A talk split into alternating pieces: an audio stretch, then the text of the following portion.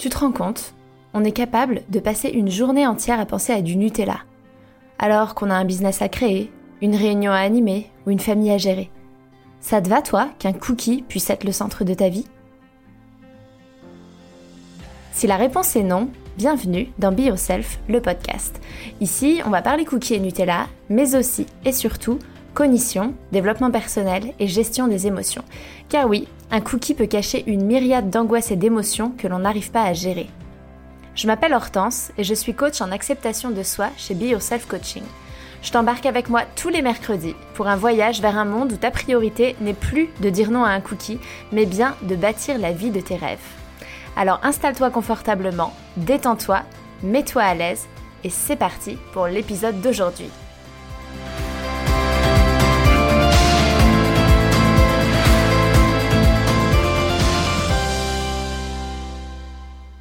Hello tout le monde, j'espère que vous allez bien. Je suis trop heureuse de vous retrouver pour cet épisode dix-sept que j'ai intitulé « Devenir maître de ses émotions grâce au modèle ». Avant de rentrer dans le, dans le vif du sujet, je voulais faire ma petite dédicace habituelle et aujourd'hui, j'ai envie de remercier M Parmentier qui m'a laissé un message sur Apple Podcast. Le contenu est pédagogique, simple à comprendre et illustré d'expériences personnelles qui font qu'on se sent un peu moins seul. J'assume totalement d'avoir bingé la totalité des épisodes en deux jours, pour une fois que je dévore quelque chose sans aucune culpabilité. Merci beaucoup beaucoup à toi, M Parmentier, pour ce message qui m'a fait, euh, qui m'a fait rire et qui me touche beaucoup. Et, euh, et justement, par rapport à la culpabilité de dévorer quelque chose, je pense que l'épisode d'aujourd'hui va pouvoir t'intéresser puisque la culpabilité est une émotion et que nous avons le pouvoir sur nos émotions et c'est ce que j'ai envie de vous apprendre à faire aujourd'hui, reprendre le pouvoir sur vos émotions. Avant de me lancer dans euh, le podcast d'aujourd'hui et de rentrer dans le vif du sujet, je voulais euh, vous présenter mes excuses parce qu'il n'y a pas eu d'épisode la semaine dernière euh, et ça n'est pas parce que j'étais en vacances, euh, c'est parce que on a eu, euh, je pense que vous l'avez vu aux informations parce que je pense que du coup c'est devenu, euh, ça, ça a été euh, relayé euh, au niveau international, on a eu une catastrophe, euh, ce, qu'ils ont, ce qui a été reconnu comme une catastrophe naturelle au Texas avec euh, une tempête de neige-glace et euh, on a eu donc euh, jusqu'à moins dix-huit et en fait ce qui s'est passé c'est que on a eu toutes nos canalisations qui ont gelé, puis explosé, on a été inondés, on n'a pas eu d'eau pendant une semaine, l'électricité était au minimum, donc le chauffage au minimum. Euh, moi j'ai passé une journée aux urgences parce que je pense qu'avec tout ça, toutes les émotions et une nuit pliée en deux à vider l'eau de la maison avec un bébé dans le ventre, c'était pas la meilleure des choses à faire. Donc voilà, euh, franchement euh, ça a été une semaine vraiment d'enfer. Euh, Et, euh, et du coup, bah, je, je n'ai pas pris le temps, c'est-à-dire qu'il y a eu le week-end, et le week-end, je me suis vraiment reposée parce que j'en avais besoin, donc je n'ai pas pris le temps d'enregistrer un épisode de podcast. Et donc, je vous présente mes excuses pour ça, parce que euh, c'était un choix difficile à faire pour moi. Voilà, maintenant que ça c'est fait, on va pouvoir démarrer notre épisode. Alors, aujourd'hui donc, euh, je, j'ai envie de vous apprendre à devenir maître de vos émotions grâce à un outil qui s'appelle le modèle. Il s'est avéré qu'en fait, j'en parle un peu en dilettante tout le temps parce que c'est quelque chose qui est devenu euh, très très normal pour moi, un outil que j'utilise euh, quotidiennement euh, et, et c'est devenu, c'est juste une évidence pour moi et j'oublie parfois qu'en fait c'est une évidence pour moi mais pas forcément pour tout le monde. Et donc en fait, bah, je me suis rendu compte que mes coachées n'avaient pas forcément bien compris l'outil. Or c'est un outil qu'on utilise beaucoup en coaching et elles m'ont fait la, la remarque du, de besoin de, de plus de clarté dessus. Et donc j'ai décidé de faire un épisode complet sur ce fameux modèle. Donc le modèle, c'est un outil très simple qui a été euh, mis en place par euh, Brooke Castillo, qui est tout simplement la modélisation Euh, avec, euh, enfin, de façon à ce que ce soit utilisable par tout le monde, du fonctionnement de notre cognition. Donc elle n'a rien inventé, Brooke Castillo. Brooke Castillo, euh, pour la parenthèse, c'est une, une coach américaine que, que j'aime énormément, euh, qui a fondé The Life Coach School. Et du coup, euh, toute sa, toute sa pratique du coaching euh, se base euh, en grande partie sur ce modèle. Donc voilà, c'est le fonctionnement de notre cognition. Et c'est de ça dont on va parler aujourd'hui. Donc, ce que ce qu'il est important de comprendre, c'est que tout ce qui nous arrive, tous les événements sont neutres. Mon inondation, c'était neutre. La tempête de glace, pas de chauffage, une journée aux urgences, tout ça c'est neutre. Ce sont des événements qui nous arrivent et c'est, c'est neutre. En fait, ce qui se passe, c'est que par contre, on regarde ces événements, on les vit avec toute notre histoire, avec tout ce qu'on porte, toutes nos croyances, notre carte du monde. Notre carte du monde, c'est en fait toutes les croyances, toutes les... Les, les, toutes les pensées qu'on peut avoir par rapport au fonctionnement euh, du monde, des autres, nos relations. Et en fait, euh, ben, on va regarder les événements de la vie, tout ce qui nous arrive, à travers ce prisme de notre histoire, de notre carte du monde. Et on va avoir du coup des pensées par rapport à tout ce qui nous arrive. Une pensée, qu'est-ce que c'est ? Une pensée, c'est un assemblage de mots. Point final. Une pensée, c'est une phrase, en fait. Et une pensée, ça n'est pas quelque chose qui nous définit, et une pensée, ça n'est pas la réalité. Donc ça, c'est très important de le comprendre. On n'est pas défini par ses pensées, les pensées ne sont pas la réalité. C'est juste un assemblage de mots, c'est juste des phrases qui popent dans notre cerveau, euh, notamment par rapport à des événements qui arrivent. Et en fait, ce qu'il faut comprendre, c'est qu'on choisit toujours nos pensées. Même si aujourd'hui, c'est quelque chose d'inconscient, probablement que vous ne vous en rendez pas compte, mais vous choisissez vos pensées. Tout le temps. Alors, probablement en autopilote, parce qu'avant de commencer à faire ce travail, c'est ça qui se passe. Mais une pensée, c'est un choix. Et en fait, ces pensées que l'on va avoir, ces phrases qui vont euh, popper dans notre tête euh, à chaque fois que surviennent des événements, vont faire naître des émotions en nous. Ce qui fait naître l'émotion, c'est pas la situation.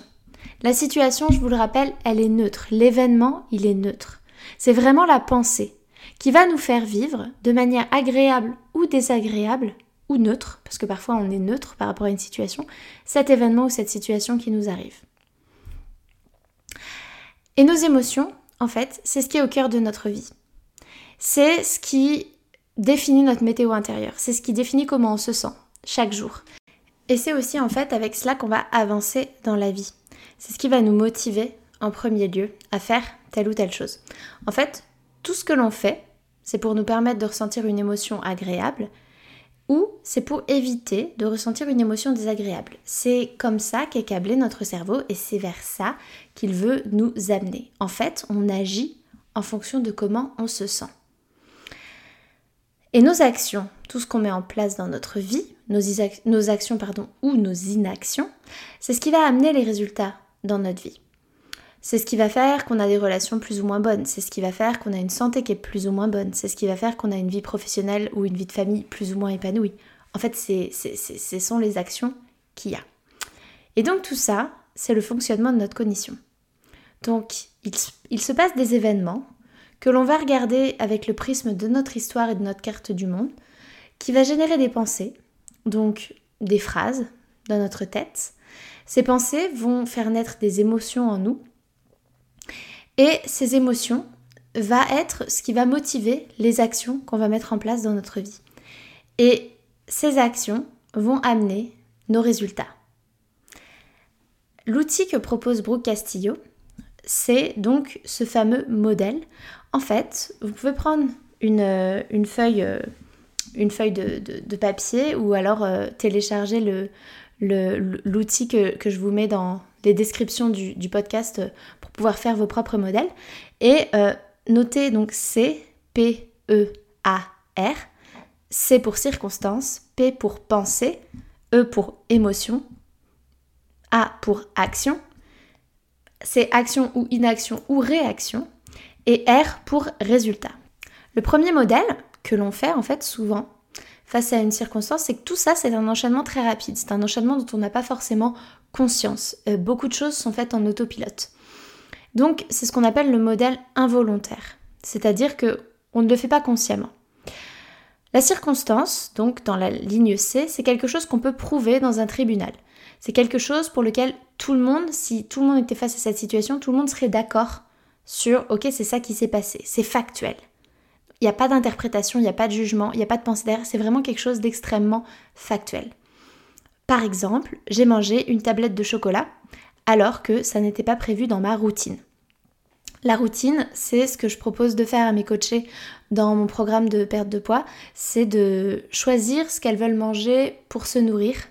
Euh, donc de faire la liste des aliments qu'elles choisissent de manger au quotidien pour se nourrir, pour faire du bien à leur corps, qui est à différencier de ce qu'elles choisissent de manger pour se faire plaisir et qui est du coup à différencier aussi de tous les moments où elles vont manger leurs émotions. Donc, on a une circonstance, j'ai mangé une tablette de chocolat alors que ça n'était pas prévu dans ma routine. C'est factuel. J'ai mangé une tablette de chocolat, si... Tout le monde, s'il y avait une des caméras, tout le monde pourrait constater que c'est ce qui s'est passé. C'était pas prévu dans ma routine. Si tout le monde prenait une feuille, euh, la feuille sur laquelle j'ai écrit ma routine, il verrait qu'en effet, dans ma routine, il n'y avait pas prévu de manger une tablette de chocolat à dix-sept heures aujourd'hui. Donc ça, c'est une circonstance. C'est donc neutre. De là, va arriver des pensées. Vont arriver des pensées. La pensée... C'est donc une pensée qu'on va avoir au sujet des circonstances. C'est la phrase qui va venir dans notre tête et qui va être en fait l'essence de ce qu'on pense de la circonstance. Par exemple, la pensée que je pourrais avoir dans ces cas-là, c'est « j'arriverai jamais à perdre du poids » ou « je ne perdrai jamais de poids ». Cette pensée « je ne perdrai jamais de poids » va venir faire naître une émotion. Donc dans la ligne E, je note mon émotion. L'émotion, ça pourrait être par exemple du découragement. Ce découragement, c'est ce qui va venir motiver des actions ou des inactions ou des réactions. Donc dans la ligne A, je note l'action, l'inaction, la réaction engendrée par l'émotion. Par exemple ici, je commande une pizza. Ensuite, le résultat, c'est le résultat de l'action. C'est la conséquence générale dans notre vie. Et le résultat, ce qui est important de comprendre, c'est qu'il vient toujours confirmer la pensée. On a un biais de confirmation dans notre cerveau et les résultats dans notre vie viennent toujours confirmer nos pensées. Et donc là, par exemple, le résultat, c'est bah du coup, je prends du poids ou alors en tout cas, je n'en perds pas. Et donc, je confirme ma pensée que je ne perdrai jamais de poids. Je vous récapitule ce modèle, qui est un modèle involontaire qu'on peut rencontrer. J'ai mangé une tablette de chocolat alors que c'était pas prévu dans ma routine. C'est ma circonstance. Là, vient la pensée dans ma tête, je ne perdrai jamais de poids. Cette pensée fait naître une émotion de découragement. Ce découragement va engendrer comme action le fait de commander une pizza. Parce que du coup, de toute façon, je suis découragée, donc je me dis, bah, je commande ma pizza. Le résultat, ça va être que je vais potentiellement prendre du poids ou en tout cas pas en perdre parce que j'ai mangé une tablette de chocolat et une pizza. Et que du coup, si je fais ça tous les jours parce que je, je conserve cette pensée de je perdrai jamais de poids, bah sur du long terme, je prends du poids, ou en tout cas je n'en perds pas. Et surtout, bah, je confirme ma pensée de je ne perdrai jamais de poids. Donc ça, c'est ce qui peut se passer dans nos situations de vie. Et ce qui est intéressant de comprendre, c'est qu'on peut modifier ce modèle en changeant sa pensée, pour avoir des résultats différents ou pour ressentir des émotions différentes. Les résultats qu'on a dans notre vie, c'est important de comprendre qu'ils ne viennent donc pas des circonstances. Euh, je, ne, je n'ai pas de problème de, de je ne perds pas de, je prends pas du poids ou je perds pas du poids parce qu'un jour j'ai mangé une tablette de chocolat. Non, je prends du poids ou je n'en perds pas parce que j'ai cette pensée que j'en perdrai jamais et que du coup je suis globalement face à la nourriture découragée et donc je me laisse aller à toutes mes envies et je mange, je mange, je mange, je mange. Donc c'est pas le fait d'avoir mangé une fois une tablette de chocolat qui fait prendre du poids ou pas en perdre. C'est le fait d'avoir cette pensée de « j'en perdrai jamais », que je vais venir confirmer par mes actions. On peut toujours choisir de penser autre chose pour se sentir mieux, pour agir mieux, pour avoir des meilleurs, des meilleurs résultats dans notre vie. C'est, c'est un choix, nos pensées. Donc, on a le choix. Ça veut dire que on n'est pas obligé de changer ses pensées. On peut aussi choisir de ne pas la changer. Dans certaines circonstances, on peut choisir de ne pas se sentir mieux. On a le droit de vouloir se sentir mal. Si je vis un deuil, potentiellement, je, j'ai, j'ai le droit de vouloir me sentir triste. Je ne vais pas commencer à me trouver des pensées pour essayer de me sentir en paix. Parce que j'ai besoin, dans le processus de deuil, de vivre ma tristesse pour pouvoir euh, justement laisser de la place à du neuf. Ça fait partie du processus. Donc le but, c'est pas systématiquement de changer ses pensées et ses émotions. Le but, c'est d'aller questionner comment on se sent face aux circonstances, remettre les choses à leur place. Ceci est une circonstance, ceci est une pensée. Est-ce que c'est une pensée que, qui m'est utile ? Est-ce que c'est une pensée que j'ai envie d'avoir ? Je perdrai jamais de poids. Est-ce que c'est vraiment utile de penser ça ? Est-ce que, est-ce que c'est, c'est une pensée que je veux conserver puisque je sais qu'au final, ce qui va se passer, c'est que je vais jamais en perdre? Est-ce que j'ai envie de me sentir découragée? Et là, du coup, questionner et voir si on veut changer ça. Et si on veut le changer, on peut, puisqu'on peut choisir ses pensées. Du coup, je vous montre comment on pourrait faire, du coup, le modèle volontaire par rapport à cette situation. La circonstance ne change pas. C'est toujours pareil, j'ai mangé une tablette de chocolat qui n'était pas prévue dans ma routine. Je me dis que dans mon modèle involontaire, face à cette circonstance, ce que j'ai fait, c'est que j'ai commandé une pizza. Et je me rends compte que c'est pas comme ça que j'ai envie d'agir. En fait, je préférerais me poser, prendre un papier, un crayon, écrire par rapport à pourquoi j'ai mangé cette tablette de chocolat, euh, en gardant en tête que cette phrase que dit Esther Taïfé, euh, « Si la faim n'est pas le problème, manger n'est pas la solution ». Donc potentiellement, si j'avais pas faim, c'est qu'il y avait quelque chose d'autre derrière et que manger, c'était pas la solution qu'il me fallait. Donc quelle était cette autre chose? Quel était mon besoin? Donc par exemple, je peux dire que je peux me dire que dans cette situation où voilà, c'est fait, j'ai mangé une tablette de chocolat, c'était pas prévu, bah plutôt que de commander une pizza, j'ai envie de me poser, d'écrire et de comprendre pourquoi j'ai mangé cette tablette, quel était mon vrai besoin pour mieux y répondre. Ça, c'est l'action que j'aurais envie de mettre en place. Comment est-ce que j'aurais besoin? Ensuite, on remonte, donc c'est dans la ligne A, on remonte dans notre modèle sur la ligne E, et la ligne E, ça va être comment j'ai besoin de me sentir pour, plutôt que de commander une pizza, prendre un papier, un crayon, m'asseoir, écrire, réfléchir à ce qui s'est passé, à quel était mon besoin. Ben, j'ai potentiellement besoin de me sentir sereine. Ok. Du coup, je remonte d'un cran, au-dessus de l'émotion, il y a la pensée. Quelle pensée est-ce que je peux choisir pour me sentir sereine? Ben là, je peux choisir de penser par exemple, tiens, cette situation, c'est l'occasion d'aller dégoter mon émotion et de comprendre mon besoin. Je peux choisir cette pensée-là. Et si je choisis cette pensée-là, potentiellement, en fait, face à cette circonstance de j'ai mangé une tablette de chocolat qui n'était pas prévue, je me dis, bah tiens, c'est l'occasion d'aller regarder quelle est mon émotion et de comprendre mon besoin. Ça, c'est une pensée qui pourrait me donner de la sérénité. Du coup, je me sens sereine, donc je me pose, j'écris, je comprends, j'analyse. Et du coup, le résultat, c'est quoi? C'est que j'avance, c'est que je comprends mon émotion et mon besoin. Et du coup, je peux mieux y répondre la prochaine fois. Et donc, ça confirme ma pensée de « j'ai été chercher mon émotion, que j'ai comprise, et j'ai compris mon besoin ». Je vous mets dans les notes du podcast ces deux modèles pour que vous, voyez, vous les voyez par écrit. Mais c'est comme ça qu'on peut faire la gymnastique, en fait, de changer ses pensées si on veut se sentir mieux dans une situation ou si on veut des résultats différents dans sa vie ou si on veut agir différemment dans sa vie. On pense souvent que le bonheur, ça vient des circonstances extérieures. Et donc on pense aussi souvent que les résultats qu'on a dans notre vie viennent des circonstances extérieures. Je fais souvent entendre des choses du genre... Euh, Bah euh, non mais moi je, je, je, peux, je, je peux pas, euh, je prends du poids parce que je vais au restaurant euh, tous les midis, je suis commerciale et je suis invitée par mes clients. Ou alors bah non mais moi je prends du poids parce que j'ai des enfants et du coup il y a plein de cookies et, et de chocolat dans les placards. Euh, les cookies et le chocolat dans les placards, c'est une circonstance. Aller au restaurant avec euh, ses clients, c'est une circonstance. En fait c'est pas ça qui fait qu'on prend du poids, c'est les pensées qu'on va en avoir. C'est la pensée de, euh, typiquement, je ne peux pas perdre de poids puisque je vais au restaurant avec, euh, avec des clients euh, tous les midis. Ou alors, c'est la, la pensée de, je ne peux pas perdre du poids parce qu'il y a du chocolat dans mes placards. Et en fait, du coup, le problème, c'est pas le chocolat dans les placards, c'est de penser que, puisque j'ai du chocolat dans les placards, je ne peux pas perdre de poids.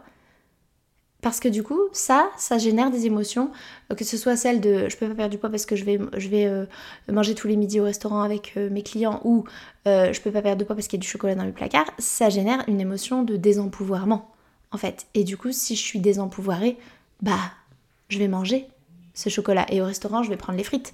Et puis, euh, je vais prendre le dessert et je vais faire ça tous les jours. Et en fait, la, ce qu'il faut se demander, c'est « ok ». Dans toutes les personnes qu'il, est, qu'il y a sur Terre, est-ce que toutes les personnes qui ont du chocolat dans leur placard ont des problèmes de poids et prennent du poids? Non. Donc le problème, c'est pas le chocolat dans les placards.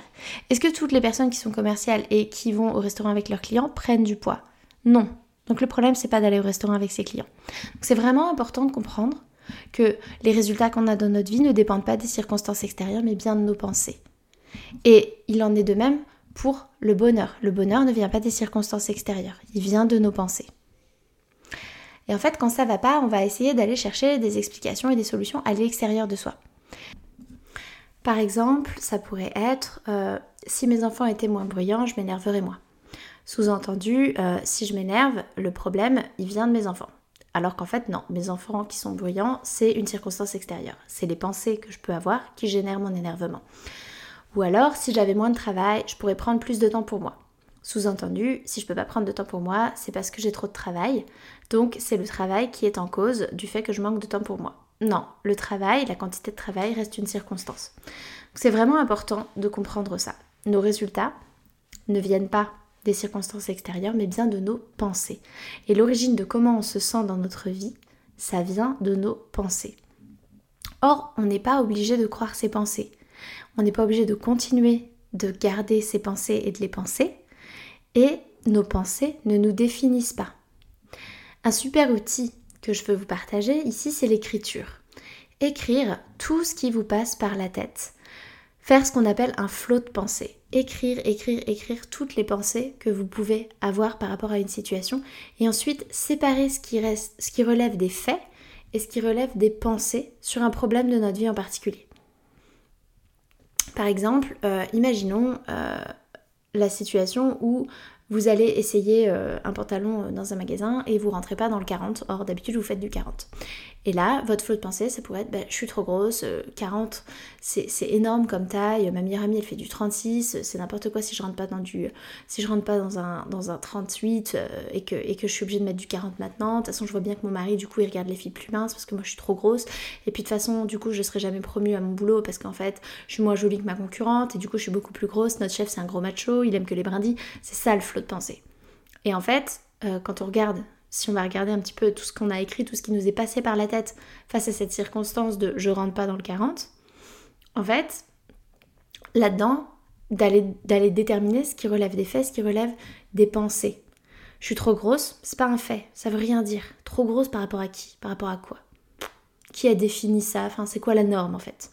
quarante, c'est beaucoup. Ah bon, quarante, c'est beaucoup. C'est, ça veut rien dire, c'est une pensée. Je vois bien que mon mari regarde les filles plus minces. Ah bon ?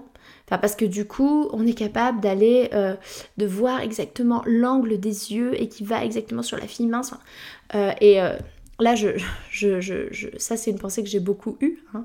Euh, je vois que mon mari regarde les filles minces et en fait, je me suis rendu compte que euh, c'est juste ce que mon cerveau voulait me montrer. C'est-à-dire qu'un jour où j'ai un peu questionné cette pensée, je me suis rendu compte qu'en fait, non, euh, mon mari, quand on est au resto, il regarde tout le monde. C'est-à-dire qu'il y a quelqu'un qui passe, il regarde. Sauf que moi, je relevais que quand c'était une nana que moi je trouvais mince. Ou que moi, je me disais, elle, elle est jolie, elle est plus jolie que moi.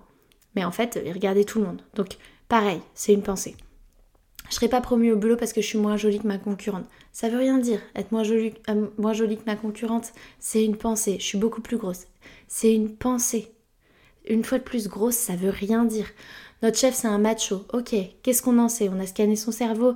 Ouais, parfois, il a, un cert... il a certains comportements. Mais c'est nous qui interprétons ça comme du machisme.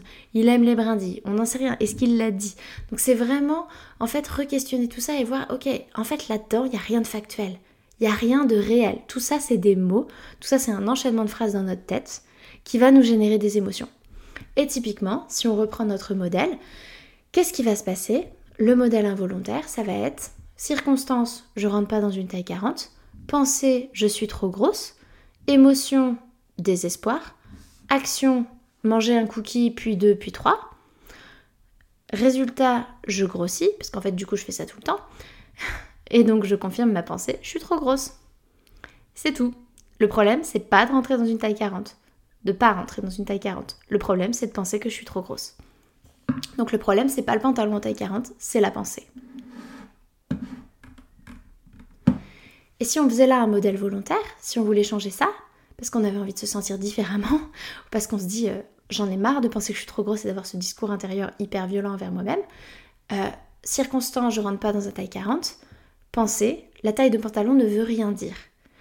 Euh, je me permets de faire une parenthèse, quand j'étais en obésité, donc avec quarante-cinq kilos de plus que maintenant, je mettais encore une robe qui est du trente-huit de chez Comptoir des Cotonniers. Je crois que je vous en ai déjà parlé dans, dans ce podcast, tellement ça m'a marqué.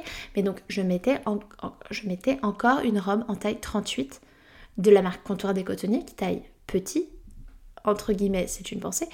Et, euh, et, et du coup, donc, la taille de pantalon, la taille de vêtements ne veut rien dire. Je pourrais avoir cette pensée.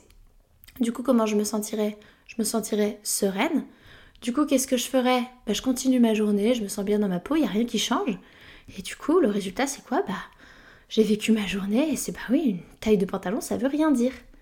Donc, le, dans les deux cas, vous voyez bien que le résultat dans notre vie est différent, l'émotion qu'on ressent est différente, les actions sont différentes, alors que la circonstance est la même. Donc, c'est vraiment comprendre que tout, tout, tout découle de ce que l'on pense et d'aller questionner sa pensée. Se demander dans cette circonstance, si tout était possible, comment est-ce que je choisirais de me sentir ? Et qu'est-ce que je devrais me dire dans ma tête pour me sentir comme ça ? Attention quand même à ne pas tomber dans la pensée positive à outrance.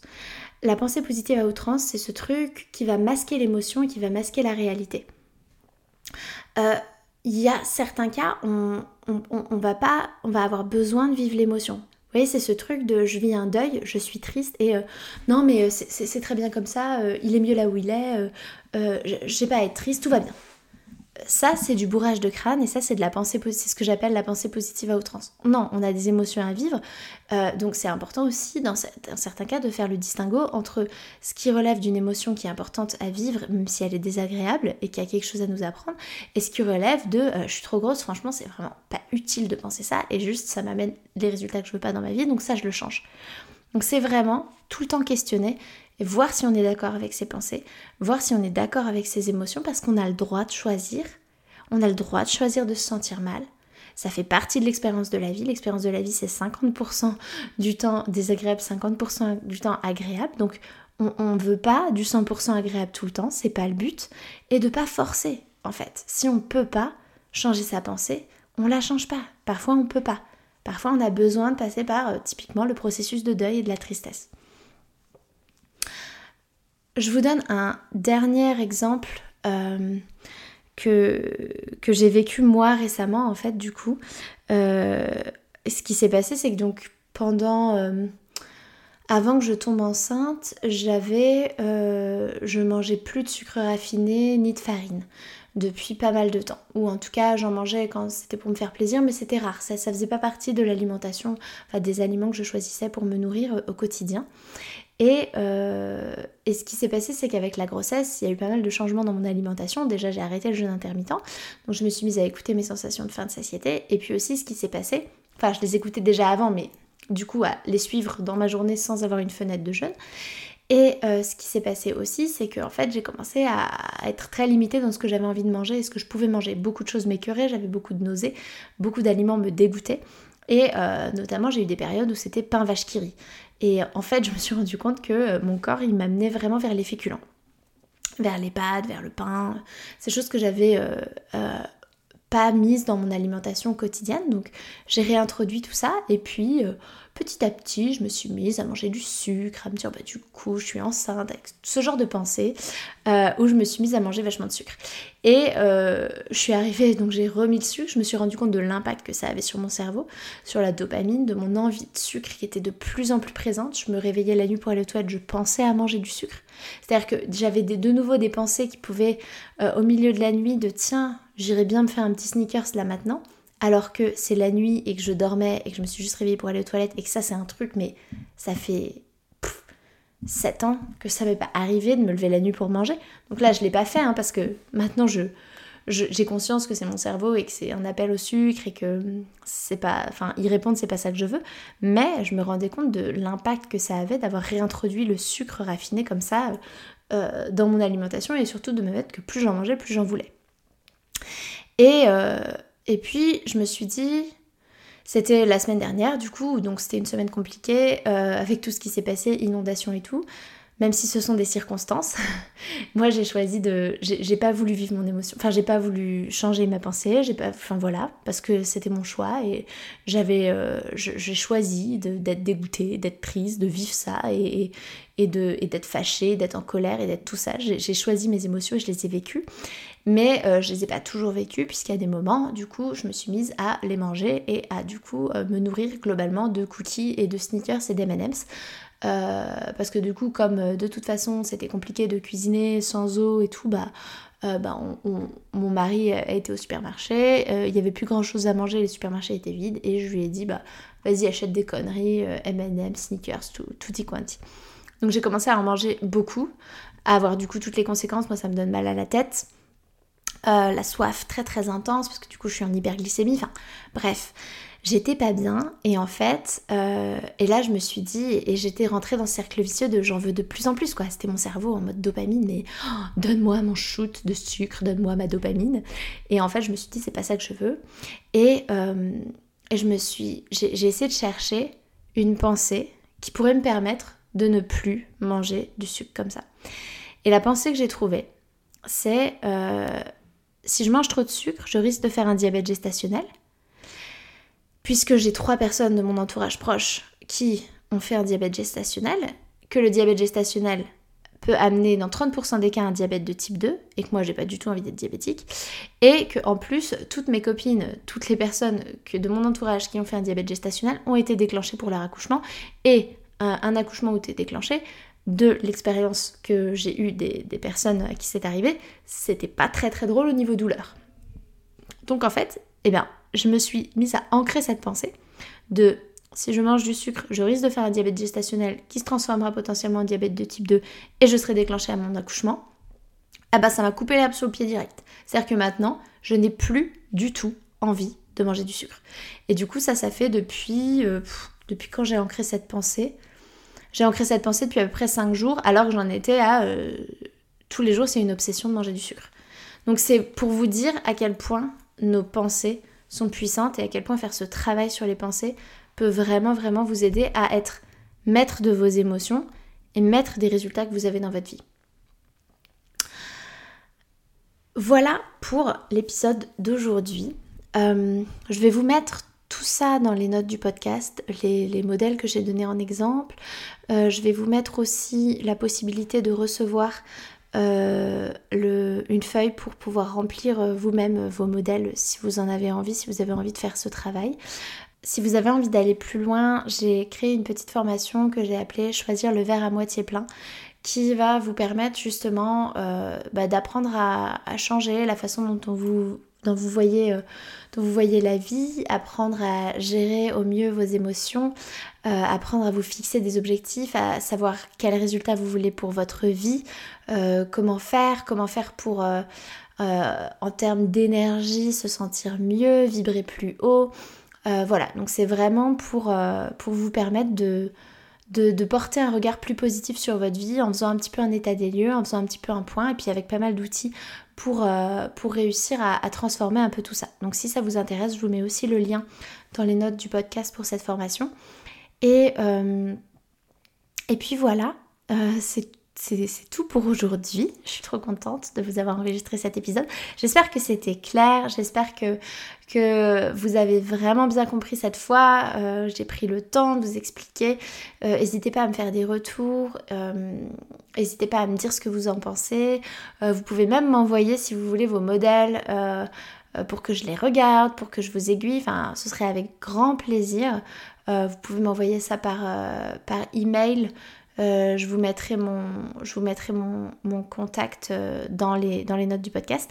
Et puis, bah, je vous dis à la semaine prochaine. Euh, et je vous souhaite une très belle fin de journée, euh, soirée, euh, nuit, où que vous soyez.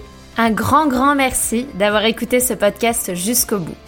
S'il vous a plu, je vous invite à laisser une note et ou un commentaire sur la plateforme d'écoute que vous utilisez. Ça permet au podcast de se faire connaître et ça me fait beaucoup trop plaisir de lire vos commentaires et de voir vos notes. Merci du fond du cœur par avance pour votre soutien, car c'est vous qui contribuez ainsi à la pérennité de ce podcast. Je vous souhaite une merveilleuse fin de journée et je vous dis à la semaine prochaine.